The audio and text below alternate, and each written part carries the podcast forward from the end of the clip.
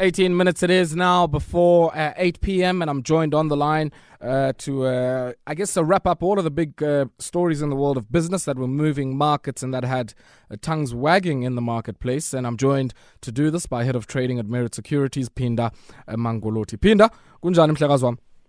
Ah ngiphilile mntakwethu akhonda. Eh. Sowenazi mntakatata. Yes. Injalo mntakwethu. Chuncembe sawuthi sifike apho siyakhona. Phinda, Njalo. Let's maybe start Yeah. off here with Naspers. Much has been said about uh, uh, their, I guess, uh, unbundling some of their uh, internet assets, in particular Tencent, and uh, some of their online advertising assets and uh, other similar assets into Prosus, uh, which uh, was listed in the Euronext in Amsterdam earlier on today. And uh, certainly, I guess, uh, had a massive impact not only on Prosus, which was listed today, uh, and uh, to much aplomb, but also to Naspers uh, back home here, which saw some significant declines in their share price. Yeah, that's correct. Um, so, Prosus um, making a a debut in Amsterdam, with the share um, rising as much as um, uh, 70 plus euros a share uh, from a pre-listing price of around about 58 euros. So basically, that um, uh, proposed pre-listing value of 1.5 trillion that was um, sort of like blown out of the water uh, by the intraday um, levels, and in fact, it even it even closed higher. Right. So when it comes to to Naspers, so remember this was an unbundling. So basically, what it meant that um, Naspers now remains, or or rather, is now a holding company of uh, of some of the major assets. Which one of them is uh, is MultiChoice, which was unbundled uh, at the beginning of the year, and this now being um, another unbundling of specifically the, the the internet assets, which include Tencent um, of of Naspers. Um, those assets we we about um, we're about 25 percent or so um, of uh, of the overall Naspers business, um, which then um, practically or in theory, which left Naspers locally um, down or should have been down by a by equal amount of around about 25 percent, but by close Naspers was down a massive um, 30 percent plus. Uh, so that was the impact. Um, however, if you look at where then the market in general closed at, um, you know, they, we, we closed higher, uh, which basically um, discounted what was happening at Naspers because um, with Prosus listed, primary listing in Amster- Amsterdam and inward listing um, locally, uh, so effectively we still we still pretty much have the same assets uh, or the same equation. Uh, where, um, in fact, if you look at where Naspers closed yesterday, um, I think it was around about 3,500 rand a share, and to where it closed today, including um, the, the, the inward listed Prosus, uh, you're looking at something about like 3,600 rands. Um, hence, if you look at the index on the day, uh, it's not down massively. Yeah. Uh, Phinda, I want us to talk just, I mean, about some of these assets here. We do know that the strategy of Naspers is to become a 100% internet business by in the next few years or so. And and if, uh, I guess, a sizable chunk of those internet businesses, let's put aside their print business and, you know, some of their more traditional classifieds businesses, and let's put some of those aside and just look at the internet businesses. If the bulk of these assets by value and market capitalization are taken to uh, the Euronext there in Amsterdam, uh, in the next few years or so, what is set to happen to some of the assets that are not core to that strategy, be it some of the uh, print assets and even uh, some of the investments uh, that they have in non digital and non internet businesses? What's going to happen to those? Are they going to dispose of them? And if they do, um, I guess, uh, is that an opportunity or a challenge for us here in South Africa? Um, that's, that's actually a good question. Um, actually, never thought about it um, because um, normally you would you would um, dispose of certain assets or non-core assets um, if one they sort of like pull away or they drag away resources from the core of the business. However, these assets, non-internet assets, those are still doing very well. Right, so um, basically a, a, a, a thesis for to, to actually keeping them around. Um, the reason, um, or I, I think the principal reason as to why these um, internet um, um, assets are listed offshore uh, as opposed to be kept in the country um, is that one, um, Naspers first and foremost was too big uh, for the SA market. Right? And then by unbundling this, then we take the we, we take the, the then the, the, the, the internet assets uh, to get them even a bigger exposure uh, in a bigger market. Uh, in fact, um, Prosus is not a small company by any means. In Yeah, fact, yeah. in, uh, in in in Amsterdam, it now becomes the third largest um, listed company uh, in that uh, in that exchange.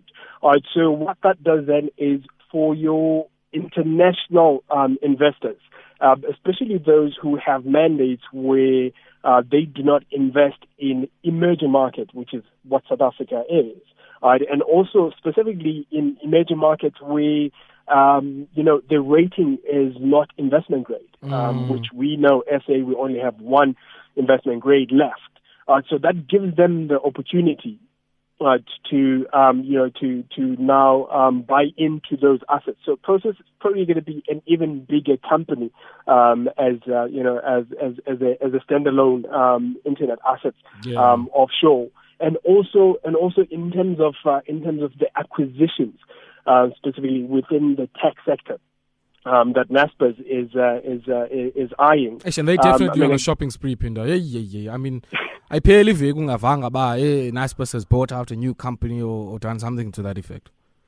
Um, well, I, I, I guess um, I guess because I mean this uh, the, the the tech sector in itself. I mean, uh, you know, it's it it it, it always revolves or or it it it, it continuously um, uh, sort of like uh, innovates. Right, Mm. and it is the way of the future. I mean, there's a story we're going to talk about later, uh, which actually speaks to that. Yeah. Where a lot of companies um, they're looking to uh, they're looking to into AI. They're looking literally Mm. into the future um, of the global economy, which basically integrates anything and everything you know into technology. Yeah. Uh, and with Naspers, you have the balance to actually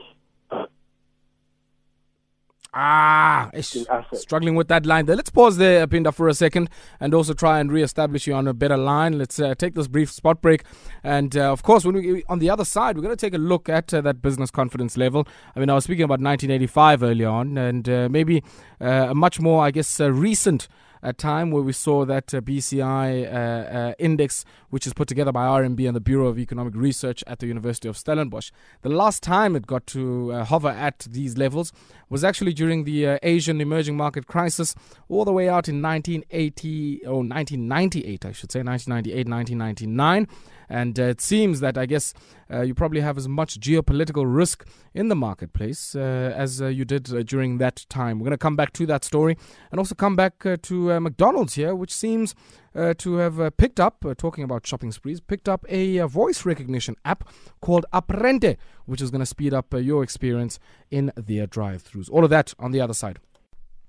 Eight minutes it is now before 8 p.m. I'm in conversation with the head of trading at Merit Securities, Phinda Magolothi, as part of our business wrap. And uh, Phinda, uh, let's uh, maybe put aside that uh, Naspers story here for a second. Uh, business confidence index here put together by RMB and uh, the Bureau of Economic Research at level 21. Now, uh, maybe for some of us who might not be familiar with how these indexes work, everything beneath 50% or 50 index points is seen as negative, and everything above that is seen as positive. And one would think that the 100 point uh, is the apex point, and I don't know if there's uh, any point where such indices reach 100, but you get the picture that uh, every country ideally uh, or every economy ideally would want to see itself above that 50 index point. And uh, Phinda, when we're 21, I mean, uh, certainly that's uh, even much, much further than what many people call Matota score.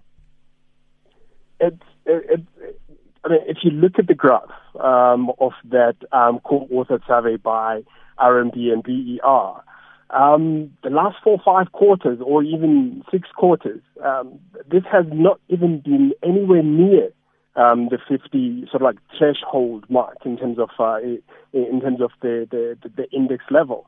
Um, and for the third quarter, from second quarter to third quarter, declining from 28 index points to 21, and as you said on the intro, um, then that printing to a 20-year low. It's it's quite scary. Um, in fact, whether you look at this uh, RMBB uh, survey or you look at the SACCI um, uh, business confidence, uh, it's the same thing uh, with the SACCI, that one even extending as further as 34 years. Um, where the index declined from around about 91, 92 to about 89.1. Um, so it's it's not great. It's it's not great, especially considering that um, business confidence it is a forward-looking measure, um, and if uh, if eight, if out of ten respondents, um, where eight are negative um, about say the next six or eight months coming, um, literally that would deter anyone in terms of putting any plans uh, whether it be it investment or, or expansion or even um, or even acquisitions, because you are not confident as mm. to what's going to be happening in the next eight or twelve months. Um, and given that, uh, as I've said, this is a forward-looking. Um, this is not what you want, especially now we're going to be getting our third um, our third quarter GDP numbers, uh, where we were expecting or at least hoping that we will build on the um, on the second quarter numbers, uh, which surprised everyone at 3.1 percent. Mm. Um, so it's, it's actually quite scary. Yeah. Now, Phinda, we do know, you know, this uh, BCI is often a lead indicator. It gives us a sense of uh, what to anticipate by way of production and, uh, of course, the uh, business production decisions. Because the people who are polled here are, in many cases, decision makers in some of these uh, uh, large organizations that have large production. and I'm quite interested uh, when we look at this particular number, uh, what uh, you know, what confidence, if any, uh, and maybe what accounts for some of this uh, reluctance on the part of uh, many of those in the world of business to express any confidence in the prospects of our economy. I, I, wouldn't think that all of it is domestic. I think some of it might be coming from the uncertainty around that trade war between China and the U.S., and also, I guess, much of the uh, challenges that are often associated with emerging markets that are happening in the United Kingdom. Yeah, that's correct. Um, Chep, or you, or we better talk, Kani, um, because I mean, uh, just to zoom in on one of the uh, on one of the the, the reasons, um, sort of like highlighted by the um, by the Chamber of Commerce, um, that being um, weaker ex, uh, weaker merchandise export volumes. Mm. Uh, so if one is talking about volumes, um, there needs to be there needs to be well. Basically, the, the equation is there's you and I, um, which are based here locally, and then there's the other guy who's on the other side, uh, who then we export to, uh, who, who is the buyer. So you want him or her to, um, you know, to to to to to have a let's call let's call it more demand right, as opposed to what's happening right now. Mm. Right? And normally, um, how you would how you would then gauge this for me is if you look at our trading partners. I'm just going to use the uh, euro area as an example. If you look at the GDP um, for the I think it was the second quarter, um, only grew by a mere two tenths, uh, 0.2 percent, mm. um, declining from 0.4. And if you look at their industrial production, um, that one declined by a massive 2.4%. And all of these then feed into what we would, um, what as an exporting country um, would negatively affect us. And the other example, um, actually, I want to zoom in is actually in terms of China. Mm. If you look at their industrial production, um, where it grew only by 4.8%, but if you look at where it was previously, 6.3%, that's a massive drop. Uh, and if you look at their imports, uh, this is quite important. Um, their imports were down about 5%. Uh, remember, I said we are a country that um, that mines. We are a country that also exports our agricultural produce. Um, if China, the likes of China, which are other partners that we trade with, if you look at the amount of goods that they would buy from mm. us, they decline that much. Uh, certainly, the reason given by SAC in terms of um, weakening merchandise um, export volume, that actually gives you an idea um, as to why this index is down this much. Yeah, yeah, certainly tough, tough economic times uh, for us here, and uh, even tougher and uh, much sadder news. And I hate to be the bearer of bad news if you work at McDonald's and uh, you often answer uh, us uh, Well, it seems now that. Um, yes, you might be replaced by an automated voice based uh, ordering machine uh, because uh, McDonald's has bought Apprente, and this follows uh, some of their other acquisitions, including Dynamic Yield. They've also invested in mobile app company Plexure. And the whole idea here, it seems, Phinda, is to create an entirely automated and digitized uh, uh, ordering experience, which uh, I guess would effectively display some of the tasks that would have been undertaken by uh, uh, humans in many of their stores. Yeah, um, um, I think I think we've talked about the unintended consequences uh, of tech development uh, as we head into the future, and unfortunately, um, casualties are going to be there. Um, and in in this case, with McDonald's, specifically with this last purchase uh, of Apprente, the technology that they're going to be using specifically for the drive-throughs.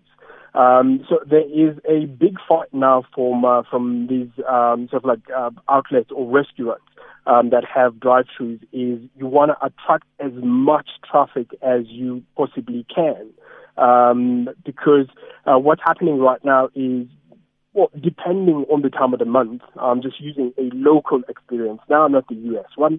Uh, you'll find yourself probably queuing about four to five minutes uh, before you even get to where you place the order uh, with Ukuma. Uh, please note, I'm not saying he works at McDonald's. It's an example. Um, so with this technology, he's on, he's on So with stop it. So with this with this technology, basically what McDonald's is saying is that is that then it's then going to replace the the person who who who and feeds it to the kitchen staff to mm. um, to prepare. Um, that's supposedly going to improve the accuracy. Um, if you remember, um, I think a couple of months ago, if I'm not mistaken, it's either it's either Google or, or it's, it's Siri. Um, I stand to be corrected here, where it was then redeveloped for the Nigerian market to understand, to better understand um, the, the, the, the, let's call it the accent uh, from uh, from our um, African brothers. Um, so you, it, it looks like it's going to eliminate those errors where I tips when I get there when I my order it doesn't have chips. Um, and uh, and and uh, the with the other previous two um, um, acquisitions that they made early in the year, um, one being that uh, behavioral analyst or data analytics, um, which is uh, dynamic um, mm. yield, if I'm not mistaken. So basically, that one is um, it, it basically it, it, it stores your purchasing pattern and then when you come back into the store, then it knows here comes Ayabonga with his salad. Uh, so, and then they would then sort of like design a targeted marketing around Uyabonga, Ayabonga and, uh, and, and, and his chums. I'm not saying you eat salad chums. I think, you know, but we, we're not into that. Uh, and also, um, and also, it, this particular example for me uh, from McDonald's, um, it, it quickly sort of refresh your minds back to a Japanese restaurant uh, which basically has replaced um, the waiters with robots. Where mm. as you come in, uh, they scan your uh, you you. Ah, Phinda. That line, yeah. that line, Phinda, that line, that line, my brother. We'll have to leave it there, unfortunately. Yeah, yeah, yeah, yeah, Fundini. Yini, yini, cingo lako. But uh, that there was a Phinda Magolothi, a head of trading at uh, Merit Securities, uh, I guess explaining to us, uh, you know, how um, advanced some of the plans are of uh, McDonald's there uh, from a global perspective to effectively automate the entire service experience. And uh, if indeed you are somebody who works uh, there, uh, it's uh, quite clear that some of those advances are on their way. I've already seen in some of the stores uh, automated checkpoints there, uh, least of all, one of the stores not far from where we are now. And uh, that, I guess, is an ominous sign of things to come for many of those uh, who have uh, had an opportunity to work in the services sector and, in particular, in the retail sector. That's our business wrap for this Wednesday. And a big thank you there to Phinda Magolothi, Head of Trading at Merit Securities.